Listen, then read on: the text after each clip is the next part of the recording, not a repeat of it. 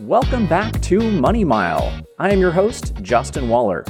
Thank you for investing a mile with me. I am happy you're here. Money Mile is where we help active, time crunched people increase confidence with their finances while they're increasing their fitness. We package financial education into roughly mile sized educational bits for one mile on your long, steady run, and we strive to make each episode valuable for you. This is the best financial education podcast designed for triathletes and runners. In our last episode, we talked about the base training equivalent in our financial training plan, estate planning. We covered the basics at the sprint level, and your homework from that episode was either write something down or put your hands on your estate plan if you already have something. So, how did that go? Email us at info at wallerfc.com. We respond to every email you send in, so if you did not get a response, please let us know and we'll follow up. Let's face it, personal finance sometimes feels like a foreign language. We are here to help active people live more financially confident lives. We would prefer to spend our time and energy making great educational content for you to enjoy out on your next run but we also want to get this education into the ears of more triathletes. We are better educators than marketers, so please help us grow the community by sharing this resource with your training buddies and friends. In today's episode, we will be discussing the nutrition and hydration equivalent in our financial training plan, cash flow. And we will be discussing this at the sprint level. We have already completed several episodes on cash flow planning, Therefore, if you'd like some additional resources, please consider reviewing episodes 9, 10, and 18. When we are done with this episode, I want you to feel empowered to handle your cash flow and direct your resources in the ways that are important for you. For today's conversation, we will focus on the basics of cash flow planning and the best ways to manage cash flow while accumulating resources for financial independence. In our financial training plan, cash flow is like nutrition in several ways. You have money going in and out of your household every month. If you have more money going out than coming in, eventually you will be broke. If you do not have enough fuel in your body, you will eventually bonk. Additionally, depending on what you are trying to accomplish, you should handle your nutrition and cash flow differently. If you are trying to lose weight, you will generally want to burn more calories than you are putting in. You still need to put in quality nutrition because it is nearly impossible to starve yourself to better body composition. I think your cash flow is very similar. Most of us will be spending money on certain things every month, so we need to have a certain amount of cash coming in each month. If your goal was to just stop spending for a month, it could be challenging. If you had no money coming in, you will be financially starved. Just like if you went on a crazy fad diet or tried to train while not fueling your body appropriately. There is another similarity on the opposite extreme of this as well. If you are trying to improve your body composition, but all you're eating is cake and sweets, you're going to have a hard time. If you are trying to be more financially responsible, but continue to spend money on frivolous expenses that don't increase your quality of life, you are going to have a difficult time moving forward financially. In both cases, balance based on what you are trying to accomplish is very helpful. Few nutritionists would argue against a well balanced diet, and the cash flow in your financial training plan is no different. You should strive for a well balanced approach. Spending more than you have coming in? You're out of balance. Not saving enough to reach your long term goals? Also out of balance. A well balanced diet means that you are eating the right types of foods in the right amounts for your body to do what you want it to do.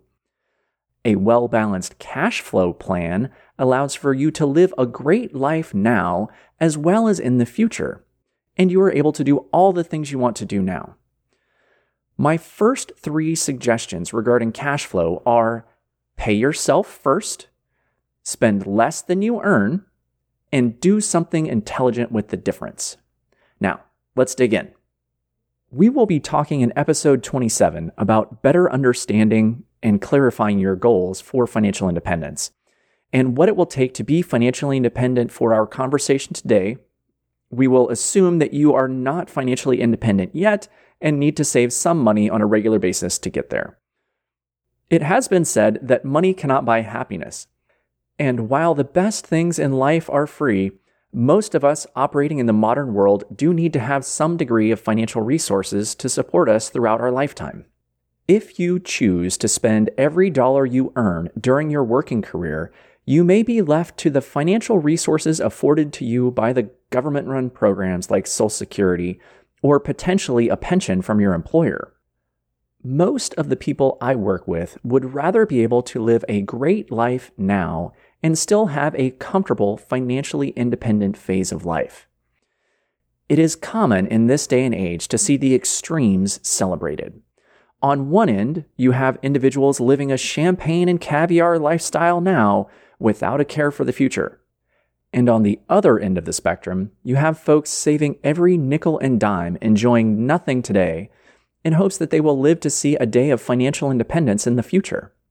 I call these two extremes being fiercely frugal and frightfully frivolous. I would encourage you to consider that there can be a happy medium where you can live a good life now and a good life in the future. This requires a bit of diligence and focus, as well as an understanding of what you want to accomplish, what you want your life to look like. So, for the sake of example today, we're going to assume that you need to save more than you're saving right now.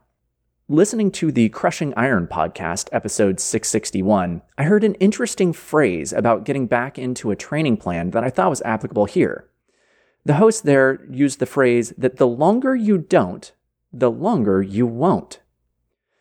If saving money is a new strategy for you, I'd encourage you to start saving something as soon as possible. This does not mean you need to save 97.3% of your paycheck immediately. If you are not saving anything currently, I recommend you start with something. Explore some options and develop some momentum. Gradual adaptation here is very important. You likely didn't get off the couch and run your first marathon, and you should give yourself some time to gradually adapt to the financial training load here as well. Start with saving something and gradually increase it. I can hear it now. I know I need to save more than I am right now, and I think I can save some money each month, but I don't know how or where.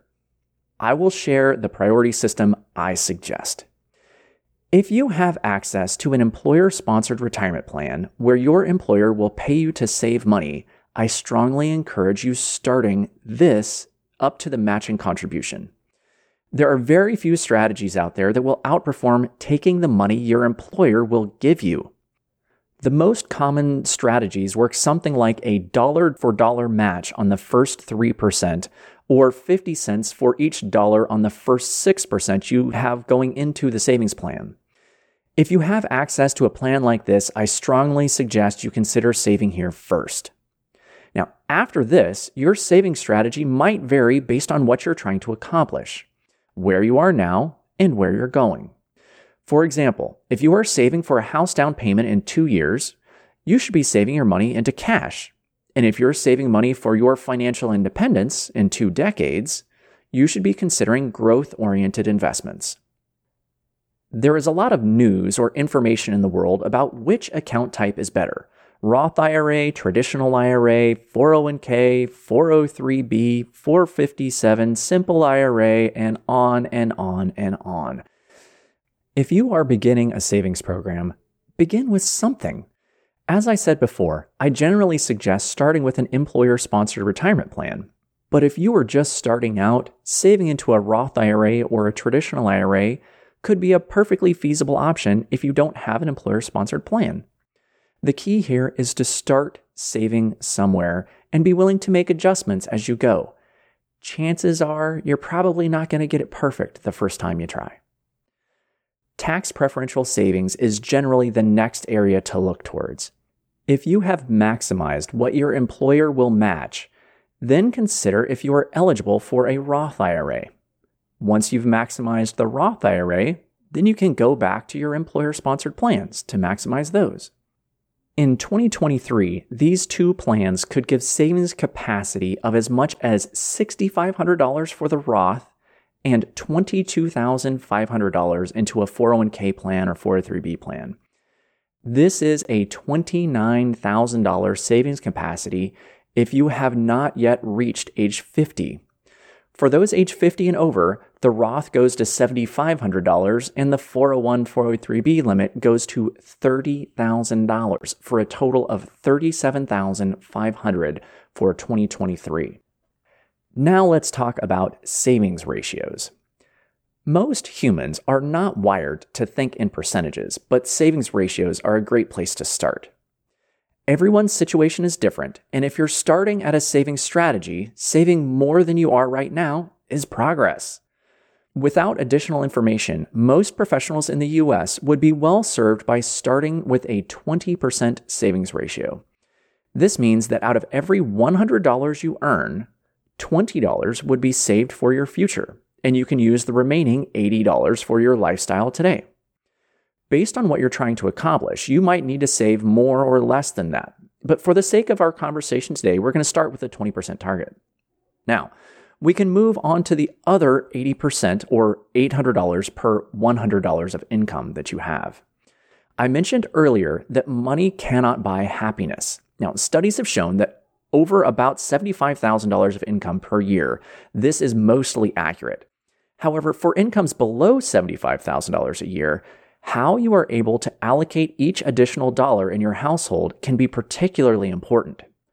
I am particularly fond of Ramit Sethi's concept of spending dials. You can check out his book, I Will Teach You to Be Rich, and the platform surrounding it for additional details. But the gist of the idea is that we all have certain things that we need to allocate resources toward, like food, clothing, and shelter. Beyond the basics, most of us have areas of our lifestyle that we enjoy, hobbies, etc. With Ramit's idea of spending dials, the focus is on encouraging you to dial down the spending on things that are not as important to you and dialing up the things that are important to you. So if having a big fancy house is important to you, you should spend more money on that. If going on travel adventures is important to you, you should spend more money on that. The key is to be intentional about how you are spending money and recognize that each dollar can only be spent once. You can dial down the spending on things that are not important to you. If you find yourself going out to dinner four nights a week by accident and not on purpose, you should consider finding other ways to take care of your nutritional needs and spend less money dining out. Depending upon your phase of life, family, career, etc., sometimes these things are easier said than done. With some intentional concentration, you might be pleasantly surprised about how much progress you can actually make being able to focus your resources on the things that are important to you and spend less money on things that are not. Most nutritionists would argue for some level of balanced diet containing carbohydrates, lean proteins, and a little bit of healthy fat. Some might argue a bit more of this or a bit less of that, but it's very rare that you see a sports nutritionist recommend only one type of food. In your financial training plan, your cash flow plan should be well balanced also. It should contain savings for your future, living expenses or the requirements that we have today, and lifestyle requirements or the optional things.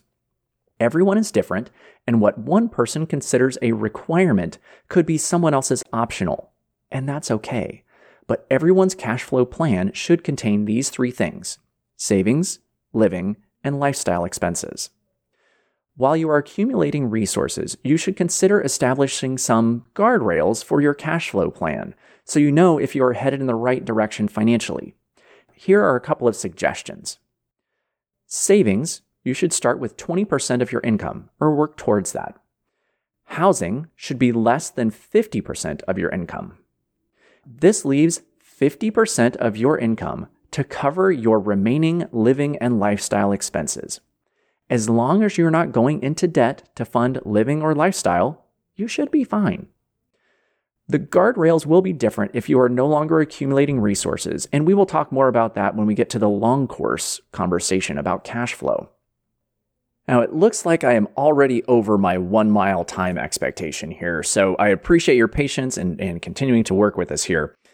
So, we're going to wrap it up for today, but as with most things, what you do is more important than what you know. So, we're going to talk about a bit of homework for this episode. If you don't have a spending plan in place, your homework is to start with something. I suggest starting with the accumulation guardrails I mentioned earlier.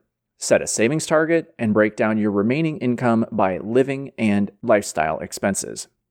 If you already have a spending plan in place, great. Think about if there's anything you could do to improve it based on what you've heard today. Please feel free to email us at info at wallerfc.com if you have any questions. Thank you for investing a mile with me. I hope it was a valuable time spent for you, and keep in mind if you work out, everything else will too. I look forward to talking with you again next time on Money Mile.